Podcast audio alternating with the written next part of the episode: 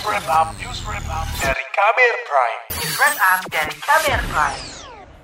Tren penegakan hukum di Indonesia mendapat apresiasi yang baik dari publik.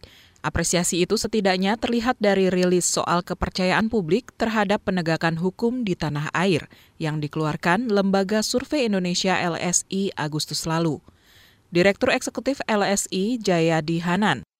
Jadi kalau kita lihat tren kondisi penegakan hukum secara nasional, menurut masyarakat ini ada sebetulnya ada perbaikan penegakan hukum secara nasional itu. Ada tren positif. Masyarakat yang menilai penegakan hukum baik secara nasional itu sekarang lebih tinggi jumlahnya dan meningkat dibandingkan dengan survei LSI Mei 2022 Jayadi mengatakan lembaga penegakan hukum seperti Mahkamah Agung, Mahkamah Konstitusi, dan Pengadilan bahkan menduduki tingkat kepercayaan di atas Kejaksaan, KPK hingga Polri.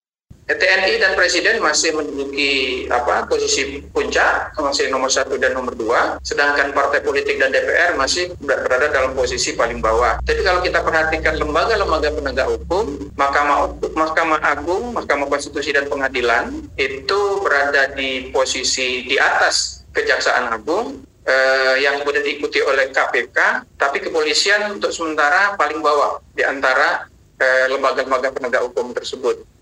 Namun di balik apresiasi publik yang baik tersebut ada sejumlah hakim yang terjerat rasuah. Tercatat, kurang lebih ada puluhan hakim pernah dinyatakan terbukti korupsi, mulai dari penerimaan suap hingga gratifikasi.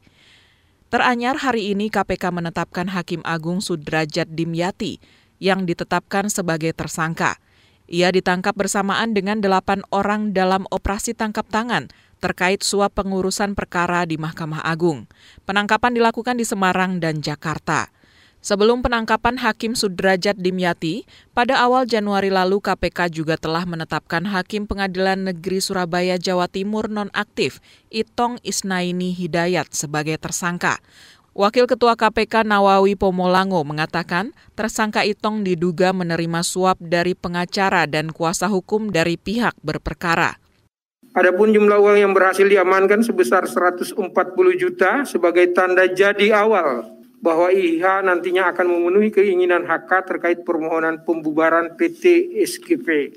KPK kemudian melakukan penyelidikan dan ditemukan adanya bukti permulaan yang cukup, maka KPK meningkatkan status perkara ini ke tahap penyidikan dengan mengumumkan tersangka sebagai berikut. Sebagai pemberi, HK. Sebagai penerima, HD, dan IIH. Sudrajat Dimyati hingga Itong Isnaini menambah rentetan panjang hakim yang dicokok lembaga anti rasuah. Potret hakim yang terjerat korupsi paling menggemparkan pernah terjadi pada 2013, yakni saat KPK menangkap Ketua Mahkamah Konstitusi Akil Mukhtar melalui operasi tangkap tangan atau OTT. Akil dinyatakan terbukti bersalah menerima hadiah atau janji pengurusan sengketa pemilihan kepala daerah pilkada dan tindak pidana pencucian uang TPPU. Akil pun difonis seumur hidup saat persidangan di Pengadilan Tindak Pidana Korupsi Tipikor. Kemudian pada 2017 KPK juga pernah menangkap Hakim Mahkamah Konstitusi Patrialis Akbar karena terjerat korupsi berupa suap.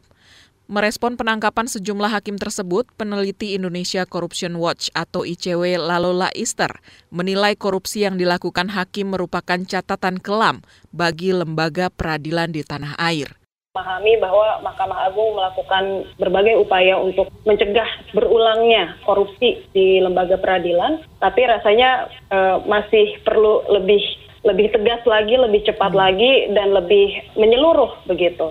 Karena e, lembaga peradilan ini ya irah-irah putusan saja itu kan sudah demi ketuhanan uh, yang maha esa. Ada perpanjangan tangan uh, Tuhan di situ. Artinya hakim itu sebegitu tinggi apa posisinya sebagai penentu keadilan bagi orang yang memang mencari keadilan.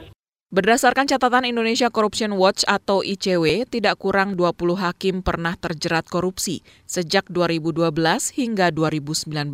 Karena itu, ICW beberapa kali mengajak berbagai pihak untuk mengawal proses perekrutan hakim, sebab lembaga peradilan ialah salah satu ujung tombak pemberantasan korupsi. Terutama terkait upaya memberi efek jerat terhadap koruptor. Itu karena pemberantasan korupsi harus dilakukan melalui berbagai upaya, baik pencegahan dan penindakan. Demikian laporan khas KBR disusun Reski Novianto. Saya Astri Yuwanasari. Kamu baru saja mendengarkan news wrap up dari KBR Prime.